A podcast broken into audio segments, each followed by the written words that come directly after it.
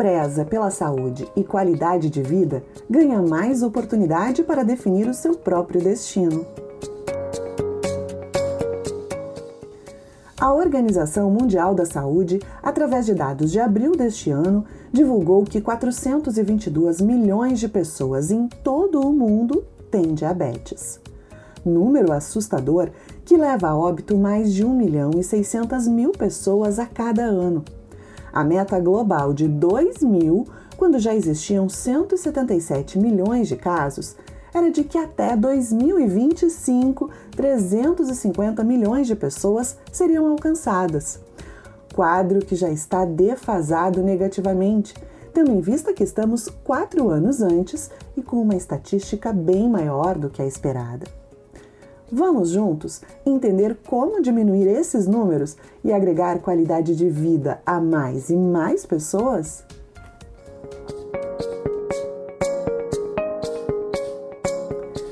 Este podcast é uma realização do Grupo Reunidos.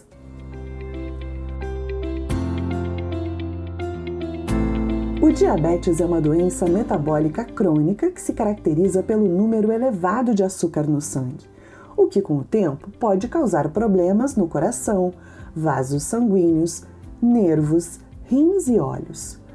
Estudos científicos mostram que ações em conjunto e individuais de informação podem auxiliar na prevenção, na identificação do grupo de riscos, no diagnóstico precoce e nas abordagens terapêuticas e medicamentosas, educando e prevenindo os portadores e suas famílias ao controle, prevenção de complicações, autocuidado, o que auxilia em melhores condições aos pacientes. Sejam bem-vindos! Eu sou a jornalista Débora de Oliveira e este é o Reunidos Cast uma forma que o Grupo Reunidos encontrou de se reunir com vocês e agregar conhecimento aos seus principais questionamentos sobre saúde e bem-estar, tendo como foco a medicina diagnóstica e preventiva. Neste mês de junho, estamos alertas para o Dia Nacional do Diabetes e por isso esse tema. Hoje recebemos a médica endocrinologista Cristiane Bauerman Leitão professora da Universidade Federal do Rio Grande do Sul e coordenadora da pós-graduação em endocrinologia da URGS. Muito mais pessoas do que a gente tem noção hoje em dia, elas têm diabetes, né?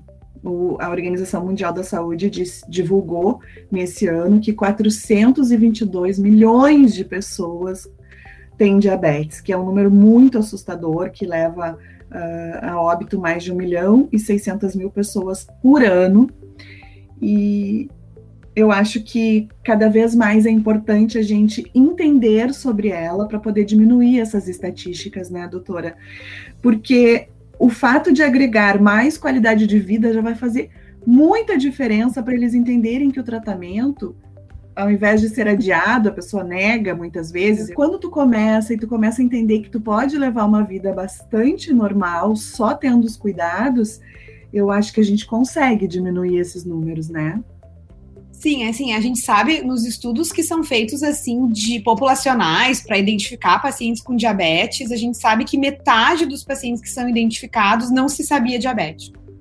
Porque ela é uma doença silenciosa na grande maioria das vezes, né? A gente tem dois tipos de diabetes mais frequentes, assim, tem outros tipos mais raros. Mas o tipo mais comum de todos é o diabetes do tipo 2, que é um diabetes que acontece mais ou menos depois dos 40 anos de idade, que tem uma história familiar importante. Esse diabetes, normalmente, ele é assintomático, né? Ele começa a dar sintomas só se a glicose está muito alta mesmo, ou já uh, os sintomas são das complicações do diabetes. Então, muitas vezes a gente diz que os pacientes já tinham diabetes há 10 anos e não sabiam. Né? Por isso que a gente recomenda alguns tipos de rastreamento, né, de triagem de pacientes para fazer o exame de sangue para saber como é que está a sua glicose, como é que está um outro exame que a gente faz que vê a glicose nos últimos três meses, que são os exames que a gente consegue fazer o diagnóstico de diabetes. grande parte dos pacientes não se sabe, né? Não sabe que tem a doença porque ela é assintomática, não causa sintoma nenhum, mas já pode estar tá dando lesão em órgãos. Né? E, e, realmente, quanto mais cedo a gente fizer o diagnóstico, já começar a tra tratar, fazer mudança de estilo de vida, exercício, dieta e alguns tipos de medicamentos, a gente acaba mudando a história desse paciente. Uma coisa que tu falou que às vezes os pacientes negam é que é uma doença que é muitas vezes estigmatizada, né? Uhum. O paciente recebe o diagnóstico e leva um susto, assim, né? Acha, ah, vou ter todas as complicações que eu já ouvi falar, né? Uh, e, na verdade, a gente sabe que com os tratamentos a gente consegue prevenir as complicações também. Então, a gente consegue evitar que o paciente tenha problema renal, a gente evita que o paciente tenha perda visual, a gente consegue evitar que o paciente perca a sensibilidade nos pés e que isso leve a feridas e amputações, né? Então, tudo isso já tem estudos mostrando que com os tratamentos isso é evitável. A glicose é uma fonte de energia fundamental para o nosso organismo e está presente em praticamente todos os alimentos que consumimos, principalmente nos carboidratos. Para que possamos aproveitar essa energia consumida, é necessária a ação de um outro hormônio, que é a insulina. Por quê? Porque cada vez que nossa glicose sobe, o pâncreas libera uma quantidade maior de insulina e essa ação retira a quantidade de açúcar da corrente sanguínea e a armazena em outros órgãos, como músculos e fígado. Isso evita que a taxa de açúcar no sangue aumente. Doutora, o diabetes é uma doença silenciosa. Quais são os sintomas que nós devemos ficar atentos? É, então, como eu te falei, assim, grande parte dos pacientes podem ter totalmente assintomático, tá? A gente, o normal da glicose dos pacientes é até 100 miligramas por decilitro. A gente diz que diabetes é 126 e os sintomas começam com 180, tá? Então, se a gente for esperar sintoma, vai estar tá meio tarde. Isso pro diabetes do tipo 2 que eu tô falando, que é esse dos adultos mesmo, né? Do uhum. tipo 1, que é das crianças, adolescentes, adultos jovens, é mais sintomático, tá? Mas só para eu te dizer assim, quais são os sintomas da glicose alta? Uh, o paciente vai assim, muita sede, urinando muito, né? Então, assim, adultos, a gente pergunta quantas vezes vai um, acorda de noite para ir no banheiro fazer xixi. Normalmente a gente vai uma vez de noite ou nenhuma começa a ir mais vezes no banheiro, muda esse padrão. É, então o paciente está urinando muito, está com muita sede. Alguns pacientes têm muito, aumenta o apetite também. Né? Então, muita sede, muita fome, vai muito no banheiro para urinar.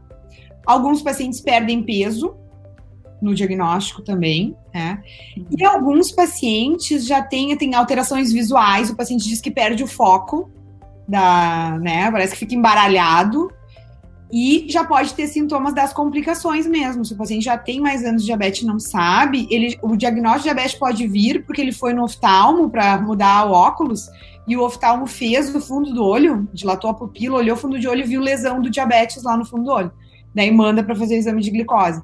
Ou o paciente chega para a gente assim com uma ferida no pé que não cicatriza, né? Então ele já uhum. tem sensibilidade no pé, fez uma ferida, não percebeu e a gente faz o diagnóstico. Mas é tudo meio tardio, né? Outra coisa que chama atenção, assim, os pacientes são predispostos a mais infecções. Então, as mulheres que começam a ter muita infecção por cândida, é uma das indicações de fazer um teste de glicose. E o homem também pode ter uma infecção, assim, uma secreçãozinha clara na ponta do pênis ali, secreção branquinha, assim, com prurido, com coceira. Isso também já pode ser uma manifestação, né, com uma predisposição a infecções por fungo. Então, mas assim, a recomendação mesmo é que pacientes com mais de 45 anos façam um exame de glicose, tá? E se tiver normal, façam pelo menos a cada três anos, essa é a recomendação geral. E nos pacientes com idade menor do que essa, mas que estão com sobrepeso ou com obesidade, que eles já façam antes dos 45 anos de idade. Se eles têm história familiar de diabetes, também, porque é, é uma doença que tem uma associação genética. Então, se o pai ou a mãe tem diabetes, a gente já tem que ficar de olho, né? Se a, a mulher teve diabetes na gestação, ou se o nenê nasceu muito grande, então também já tem a recomendação de que essa pessoa está em risco de ter diabetes no futuro. Então essas pessoas deveriam fazer o exame. Mas assim, acho que a, a mensagem final é assim: se a gente for uh, esperar sintomas, a gente vai pegar meio tardiamente. Tá? Uhum. Então, o melhor é ter que fazer uma, uma avaliação de rotina. A gente não indica um monte de exame para o paciente fazer, né? Mas, assim, uma consulta com o médico no posto de saúde, fazer uma avaliação e conforme a idade, os fatores de risco, que a gente chama, se já tem história na família, se está com sobrepeso, uh, fazer o exame. que é um exame simples, né, de ser feito. O diabetes menos frequente é do tipo 1, que acontece em cerca de 10% dos casos. Nessa fase, o pâncreas produz pouquíssima quantidade de insulina e, com isso, o nível da glicose sobe rapidamente. Nesses casos, são diagnosticados mais facilmente e geralmente são mais comuns em pessoas jovens. E qual é a diferença do diabetes tipo 1 para o tipo 2 que atinge mais pessoas? O tipo 2, então, ele é, ele é responsável por 95% dos casos de diabetes, então é realmente o mais comum. E esse que está mais aumentando no mundo, porque ele tem mais associação com a obesidade. Né? Uhum. Tipo 1, o motivo que causa a doença ele é bem diferente. Assim, no tipo 1, que é o das crianças, adolescentes, adultos jovens, mas que pode dar em qualquer fase da vida, é só mais comum em gente mais jovem. Uh, tem uma doença autoimune que destrói as células pancreáticas. É uma doença que a gente mesmo cria defesas contra o próprio organismo, tem uma predisposição genética também e acaba destruindo as células que produzem insulina do pâncreas. E aí, nesse paciente com diabetes tipo 1, o, o, é muito sintomático no início. Então, é muita sede, muita urina, perde muito peso, muita fome, né? Então, é, é uhum. me diz assim, ah, faz uma semana que tá assim, faz um mês, a pessoa sabe quando começou porque é abrupto. Né? E essa pessoa vai precisar de insulina. Tá? Essa pessoa normalmente não tem sobrepeso ou obesidade, ela tinha peso normal antes, e aí ela precisa de insulina para sobrevivência. Tá? O tratamento hoje em dia é muito melhor do que antigamente, tem insulinas mais modernas, tem o jeito de monitorar a glicose, tem até bomba de insulina. Então, modernizou muito o tratamento nos últimos anos e melhorou muito a qualidade de vida dos pacientes, tá? do diabetes do tipo 1 esse. Uhum. Diabetes do tipo 2, então, é esse que acontece mais, mais frequentemente depois dos 40 anos de idade. Tem história na família, o paciente já tem sobrepeso ou obesidade no diagnóstico, e esse que é mais assintomático. E esse acontece uh, porque tu tem uma resistência à ação da insulina. Tu produz insulina, teu pâncreas está lá tentando produzir insulina, mas ela não funciona direito. E normalmente o fator que faz ela não funcionar direito é, o, é o, esse excesso de gordura corporal, principalmente essa gordura mais abdominal, sabe? Essa de da barriga mais, assim, né? Que é essa que está associada mais com esse diabetes do tipo 2. O diabetes do tipo 2, esse, o tratamento é muito baseado em mudança do estilo de vida. Então, assim, já tem estudos mostrando que a gente consegue prevenir o diabetes do tipo 2 em pacientes predispostos se eles fizerem 150 minutos de caminhada por semana e diminuírem 5% do peso. Isso diminui a chance de eles terem o diabetes do tipo 2 mesmo uh, em 58%. Melhor do que muitos remédios de prevenção do diabetes. Então, a, a, o foco do tratamento é a mudança de estilo de vida. E também alguns, quando o paciente já tem o diagnóstico de diabetes, alguns remédios comprimidos via oral que tratam o diabetes, né? Uhum. E hoje em dia também tem, os remédios evoluíram muito. Então a gente tem vários tipos de remédio que a gente pode usar. Uh, tem remédios então, que são comprimidos, tem remédios que são injetáveis e não são insulina. Também, vários pacientes com diabetes tipo 2 a gente acaba usando insulina. Né? Então, basicamente é isso. Um é a pessoa mais velha, que tem história familiar e que está com excesso de peso, e outro é mais jovem, não tem história familiar tão importante e são pacientes magros, assim, no diagnóstico. O número de pacientes diagnosticados com diabetes no mundo quadriplicou de 1980 para cá não tratada, ela diminui em até 8 anos a expectativa de vida, principalmente porque cerca de 30% das pessoas que sofrem com isso não sabem que tem. E aí o controle da alimentação passa a ser fundamental, tendo em vista que nem todo organismo consegue gerenciar a carga excedente de glicose no sangue. Doutora, e além dessa caminhada, desse remédio natural aí da caminhada dos 150 minutos, né? A alimentação passa a ser também um grande aliado, né? Eu acho que o controle da alimentação ajuda uh, a gerenciar essa carga excessiva de glicose, né? Certamente, assim, quando eu vou falar para os pacientes, eu digo assim, o tratamento do diabetes, 80% é alimentação, tá? Porque às vezes os pacientes têm uma falsa ilusão de que eles vão tomar o remédio e vão poder comer o que quiserem, assim, né? Então, a gente tem que dar muita ênfase na alimentação. E, na verdade, a dieta do paciente com diabetes do tipo 2 é uma dieta saudável. É. é dieta que todo mundo iria comer, assim, sabe? A gente não tem grandes proibições, assim, na atualidade, né? O que a gente uhum. pede realmente é que não fique comendo doce, açúcar, mas do resto a gente não proíbe as coisas, né?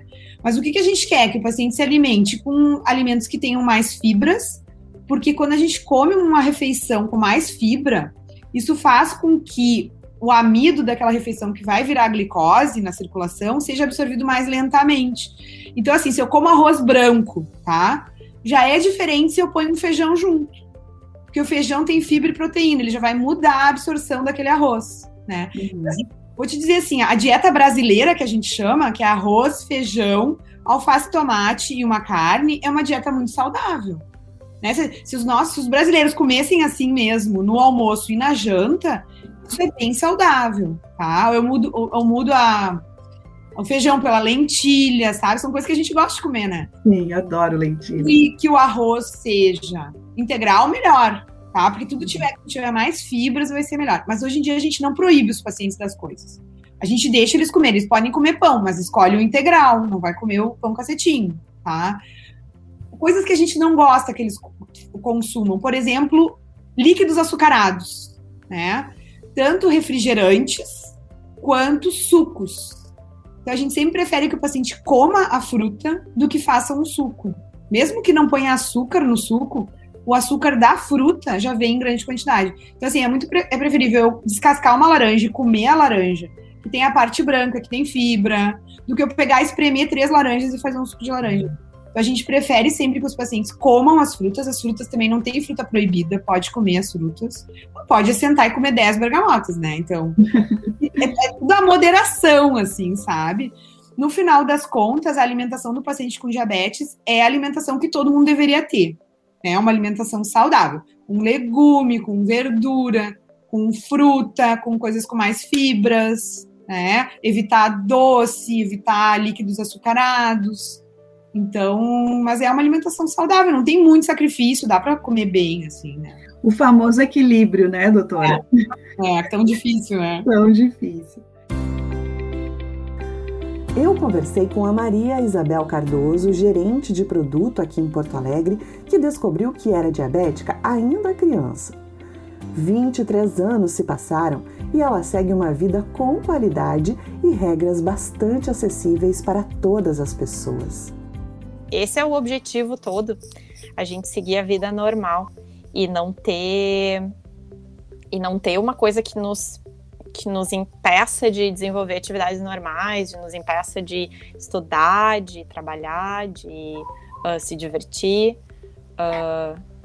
Quais foram os sinais que tu, com a tua família, né, começou a perceber quando tu ainda era muito criança para entender que era diabetes com oito anos? Uh, eu vinha eu vinha perdendo muito peso, então eu perdi uh, uns quase 10 quilos, eu acho, assim, de um mês para o outro.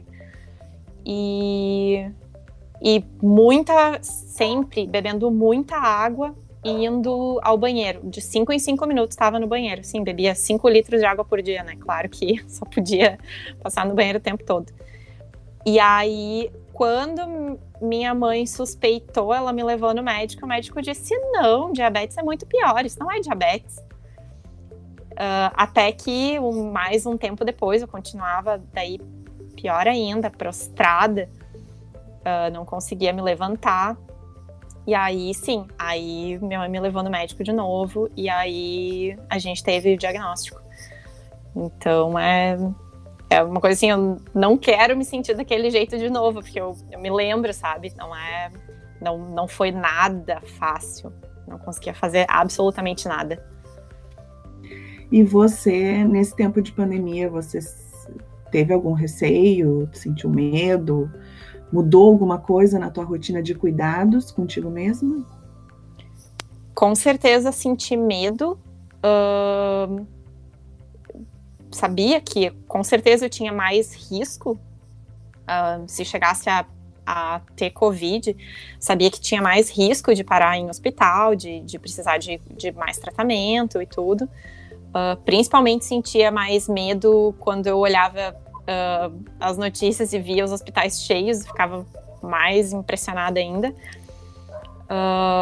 Então, todos os, todos os cuidados, a partir do primeiro momento que nos disseram para usar máscara e que aquilo realmente funcionava, uh, aí eu, sim, eu disse, bom, se é isso que tem que ser, então vou usar máscara, vou fazer absolutamente tudo o que precisar fazer.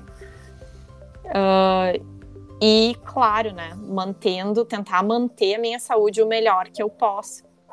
E aí, os cuidados com o, com o diabetes, com uh, manter medicações sendo, sendo tomadas e, e uh, a glicose sendo olhada de tempos em tempos, a cada tantas horas.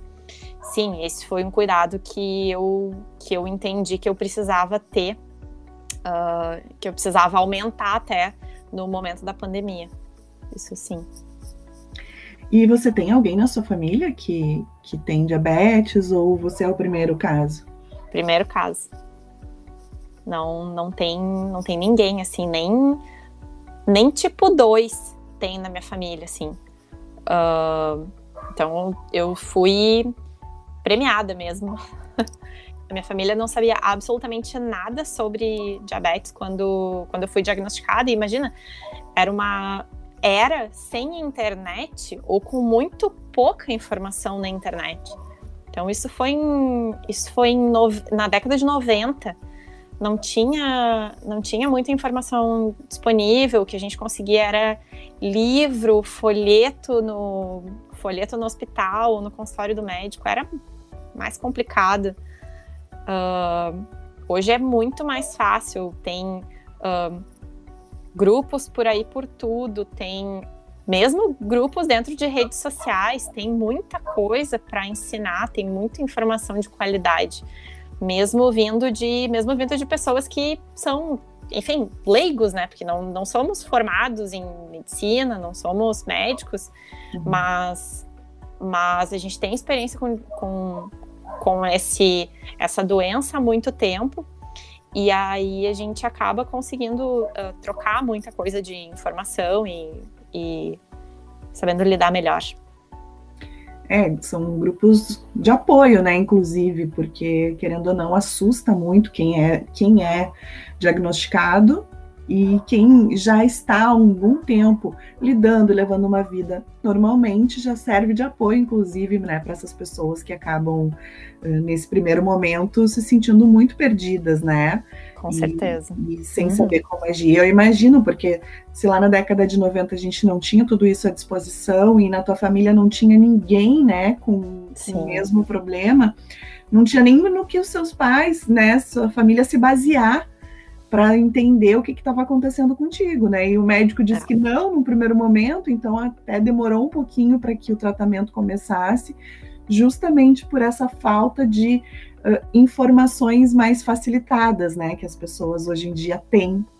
E esse é. também é o nosso papel aqui hoje para a gente tornar mais, mais acessível, né? Para que as pessoas compreendam o que elas têm, não se assustem e quanto antes buscarem um tratamento, uma ajuda profissional uh, e, e até mesmo esses grupos de apoio, mais elas vão estar amparadas e levando uma vida com qualidade, porque realmente não é fácil. É, desde sempre, assim, desde que eu fui diagnosticada, eu escuto que é bem mais complicado para quem tem, uh, tem mais idade, quanto mais idade, mais difícil.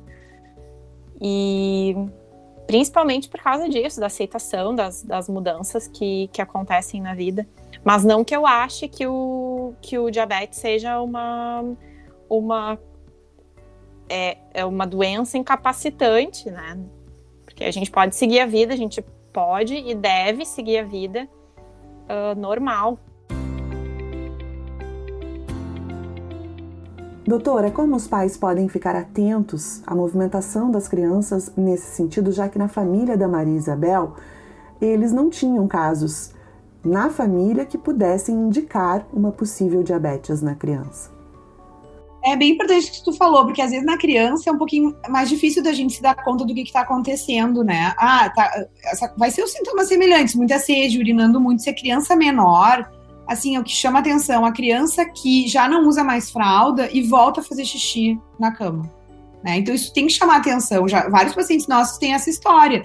É porque começou a aumentar muito a urina mesmo, eles não conseguem mais segurar de noite. Então isso tem que chamar atenção da mãe, do pai, do médico de família, do pediatra, que voltar a fazer xixi na cama tem que ver se a pessoa não está urinando demais, né?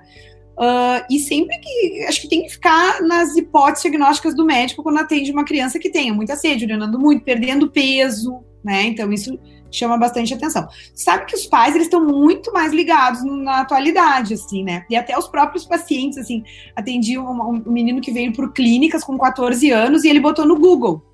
Muita sede, muito xixi, muita fome, perda de peso. Ele disse que veio diabetes no Dr. Google, né? Então ele mesmo já fez o seu próximo diagnóstico. Então, hoje em dia é mais difícil assim as pessoas não saberem o que é, né? Uh, então as, as, pessoas se dão conta que pode ser e acabam procurando.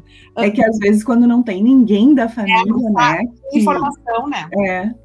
Tem alguns programas que até teve um programa de extensão ali da URGS de uma das professoras ali do nosso serviço, que é diabetes na escola que é quando tem uma criança com diabetes na escola, vai, vão lá profissionais de saúde para explicar sobre diabetes, assim, para as pessoas ficarem sabendo, para os professores ficarem sabendo, para os colegas ficarem sabendo. Sociedade Brasileira de Diabetes tem até uma cartilhazinha, assim, que é um gibi que mostra a vida de uma criança com diabetes, para ser distribuída na escola para as outras crianças ficarem sabendo assim como é que é e, e se a criança precisar de alguma coisa ajudarem, né? Também para uhum. desmistificar um pouco a carga do diagnóstico, e não, vai ter uma vida ótima, só que vai ter que aplicar insulina, vai ter que ver o, a ponta do dedo ali para ver como é que tá a glicose, mas vai ter uma vida longa, uh, vai poder não ter complicações, né? A Maria Isabel, que tu conhece, ela não tem complicações, ela tá ótima, ela faz super bem o tratamento dela. Quando tu falou de não ter a gente na família, o diabetes do tipo 1 é bem assim, é raro ter alguém na família, né? E do diabetes tipo 2, que as pessoas já, já têm outras pessoas na família, mas é comum, assim, né? As pessoas não daqui a pouco não, não podem não se dar tanto conta porque não tiveram uma história de alguém para não conhecem ninguém que tenha a doença. E se tem suspeita ali no posto de saúde é super fácil, faço uma ponta de dedo e já vê se tá alta. Ah, então vou pedir uma glicemia mesmo para ver, ou se tá muito alta, até já vai iniciar a insulina ali na hora mesmo. Então é fácil de da gente ter uma ideia de como é que tá a glicose da pessoa, que o exame fica pronto na hora, né? O que, que acontece com as gestantes que sempre tiveram uma vida normal e se descobrem uh, com diabetes gestacional? É, então assim, ó, na gestação a gente pode ter assim uma mulher que já tinha diabetes prévio, então uma mulher com diabetes tipo 1 e tipo 2 que engravida, essa mulher a gente vai querer que ela tenha um controle ótimo antes da gravidez, ela precisa estar com a glicose perfeita para engravidar. Então a gente faz todo um uma conversa com essa uh, mulher para usar uma anticoncepção eficaz até ficar com um bom controle. Então, ela não tem contraindicação para engravidar. Ela vai poder ter o filho dela. Mas que esteja um bom controle antes, tem, tem que ser planejado, assim, né, a gestação. E as mulheres que não têm diabetes prévio, esse diabetes que a gente chama gestacional, um diabetes que é diagnosticado, é normalmente no final da gestação, é no, no terceiro trimestre. Né?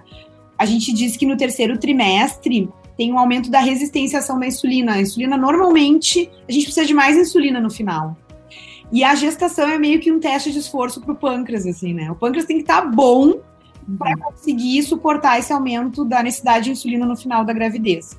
Mulheres que já têm história familiar de diabetes tipo 2, pode ser que o pâncreas dê uma falhadinha ali no final da gravidez. Aí o tratamento vai ser Uh, a, a, alimentação, tem umas que controlam só com alimentação, tem outras que vão poder usar um comprimido que a gente usa na gravidez ou insulina. E aí, depois que o nenê nasce, elas vão ter que ter um bom controle, não engordar muito. Isso para prevenção do diabetes gestacional, uma coisa é não engordar muito na gravidez, né? Engordar padrão, assim, não, não ser aqueles. As pessoas que engordam 20 quilos na gravidez. Isso também é fator de risco, engordar muito na gravidez. E ter história na família. Depois que o neném nasce e foi diabetes gestacional, a glicose volta ao normal, tá? E o que a gente uhum. recomenda é depois de seis semanas, essa mulher tem que fazer um teste oral de tolerância à glicose para ver se ficou normal mesmo. E ali a gente vê se ela tá em risco ou não, porque essa mulher, ela precisa ser mais saudável. Ela vai ter que fazer exercício e cuidar da alimentação, porque senão ela vai ter diabetes no futuro. Aquilo ali é uma sinalização de que ela tem mais risco de ter diabetes tipo 2 no futuro. A gente chama que a gestação é uma janela de oportunidade para começar a educação dessas mulheres, educação em saúde, assim, para que depois elas não tenham diabetes tipo 2, porque a gente consegue prevenir se elas mantiverem o peso mais baixo e uh, fizerem exercício.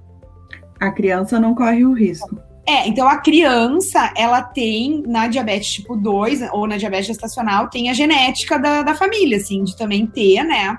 E a criança na gestação, uma criança de uma mãe com diabetes descontrolada, ela acaba ficando muito grande. Então, tem algumas complicações para a criança, tá? Do bebê. O bebê que é muito grande, pode ser que não consiga fazer parto normal pelo tamanho, pode ter alguma mais difícil a, o parto mesmo, né? Ou coisa de deslocamento ali, né, do luxação ali do, né, do ombrinho ali porque na hora de passar, porque ele é um nenê grande, né? Uh, o nenê também tem risco dele ter queda de glicose quando nasce, porque a mãe tava, ele tava com muita insulina ali para naquele ambiente ali com a mãe. Então a gente, depois que o nenê nasce, fica fazendo pontinha do dedo no nenê para ver se não fica com a glicose baixa, né? Então tem essas, essas complicações. E a gente, a gente sabe, assim, tem umas coisas que acontecem na gestação que meio que determinam um, saúde futura dessas, dessas crianças. Então, assim, essas crianças também vão ter que ter um estilo de vida mais saudável, porque elas têm a genética já de ter o diabetes tipo 2 na família. Então já é bom essa família, assim, ter alimentação saudável. Não tem por que a gente uh, alimentar mal os nossos filhos, assim, né? A gente. É engraçado, né? A criança, quando é bem pequenininha ali, a gente dá aquela sopinha com legumezinho, tudo super bem feito. Aí quando a criança cresce um pouquinho, a gente dá bolacha recheada e refrigerante. Não tem porquê, né? Pode, a criança ela vai gostar das coisas que tu oferecer para ela, né?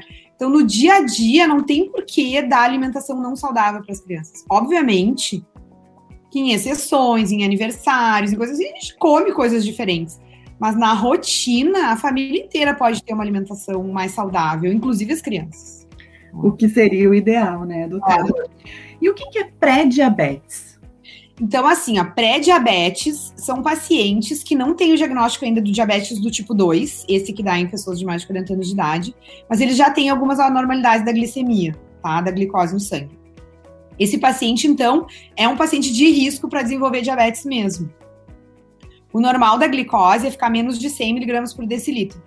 E o pré-diabetes é entre 100 e 125, porque 126 já é diabetes. Então é, na, é, o meio termo. Ou quando a gente faz um teste oral de tolerância glicósica, a gente toma um líquido bem doce e faz exame duas horas depois. Uh, diabetes é quando dá mais de 200 e pré-diabetes é entre 140 e 200. Então, assim, se esse paciente tem pré-diabetes, os estudos mostram que se a gente fizer essa mudança do estilo de vida, que é os 150 minutos de caminhada, e os 5% do peso é um estudo clássico que foi feito e mostrou que isso foi melhor do que remédio para prevenir o diabetes do tipo 2. Então, a gente pode prevenir o diabetes em pacientes que têm pré-diabetes. E esse paciente com pré-diabetes, ele já tem maior risco cardiovascular. Ele já tem mais risco de ter entupimento de artérias. Porque o paciente com diabetes também tem. E o pré-diabético, ele já está sinalizando que já tem algum risco. Então, esse paciente ele tem que ter um tratamento bem de perto, assim, para não deixar ele desenvolver diabetes. E, e, procurar um endocrinologista, né? Porque muitas pessoas que têm uh, diabetes ou estão suspeitando não sabem que médico procurar. Então, assim, o, que, que, eu, o que, que eu acho, assim, tá? O médico endocrinologista, ele é treinado para atender o paciente com diabetes. A gente, assim, ó, obsessivamente treinado. É uma grande parte dos pacientes que a gente atende na residência são pacientes com diabetes. E tratar o diabetes, eu acho que é bem importante essa, essa colocação. Não é só abaixar a glicose, tá? Tratar o paciente com diabetes são muitas coisas. A gente, além de baixar a glicose, a gente trata a hipertensão do paciente, a pressão alta. A gente trata as alterações do colesterol, do triglicerídeo, das gorduras no sangue. A gente também vê se o paciente tem sobrepeso e obesidade e trata isso com remédios, se for o caso, se o paciente precisar, a gente usa sem problema nenhum, sem nenhum preconceito. E a gente avalia todas as complicações crônicas que o paciente pode ter. A gente uh, faz o exame do fundo de olho, ou manda para o oftalmo fazer o exame do fundo de olho. A gente avalia se o paciente tem dor no peito, se ele tem falta de ar, para ver se ele não tem doença cardíaca. A gente faz exames renais, para ver se o paciente não tem complicações renais, exame de sangue, exame de urina, anualmente, pelo menos todas essas revisões e a gente examina os pés dos pacientes, tá?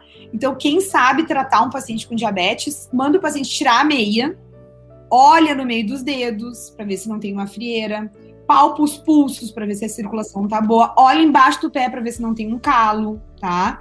A gente faz um teste de sensibilidade no pé, que é uma tipo um nylonzinho que a gente encosta, ou dá para fazer com a ponta do nosso dedo para ver a sensibilidade se o paciente sente ou não. Então assim, a gente pode ver a qualidade da consulta do médico que atende diabetes se ele examinou os pés, tá? Então é, é uma coisa assim, porque é, o paciente pode ter diminuição de sensibilidade, ter alguma lesão que ele não percebeu, né? Não precisa o médico examinar os pés em cada consulta, mas pelo menos uma vez por ano os pés têm que ser examinados tá? Então, se a pessoa tá indo no médico, o médico nunca examinou o pé, que às vezes os pacientes vêm e consultam comigo assim, ai, nunca examinaram meu pé. Então, assim, na próxima consulta, fala com esse médico. Diz pra ele, ó, oh, eu assisti, que precisa examinar o pé, tá? Porque tem que examinar os pés dos pacientes com diabetes. É, não é... A gente, a gente trata a pessoa inteira, a gente não trata só a glicose, né? Então, são vários componentes, assim. Tem vários outros médicos que também tratam diabetes. Por exemplo, médico de família trata o diabetes do tipo 2, né? Tem vários cardiologistas que tratam também. O diabetes do tipo 1, aquele que, que usa insulina e que um, faz é, o teste da ponta do dedo três a quatro vezes por dia, faz os ajustes, esse paciente tem que ser um endocrinologista mesmo, tá? Porque é um paciente mais complexo, precisa ter um treinamento maior. Então, diabetes tipo 1 tem que ser endocrinologista. Diabetes tipo 2 tem alguns outros médicos que podem atender, mas tem que ser um médico super treinado também que faça tudo isso aí que eu tô te falando, né? Então, acho que é isso a mensagem. A boa notícia é que, diagnosticado cedo, o quadro de diabetes pode ser controlado. Além de ficar atento aos sintomas citados aqui, procure um médico endocrinologista regularmente para realizar os exames de sangue que permitem o diagnóstico preciso e seguro, como o de glicemia em jejum, hemoglobina glicada e o teste de tolerância à glicose. Estudos científicos comprovam que indivíduos em alto risco podem prevenir ou ao menos retardar o aparecimento do diabetes em até 3 anos, mudando o estilo de vida, tendo o controle do peso, ingerindo mais fibras, restringindo gorduras, principalmente as saturadas, praticando atividades físicas regularmente e tendo acompanhamento com a medicação adequada. Muito obrigada à médica endocrinologista Cristiane Bauerman Leitão e também a Maria Isabel pelo depoimento. E obrigada a você que se reuniu com a gente hoje. Não esqueça, quem ama, preserva. E preservar a saúde é preservar a vida. Reunidos Cast, um podcast do Grupo Reunidos para falar sobre saúde e prevenção.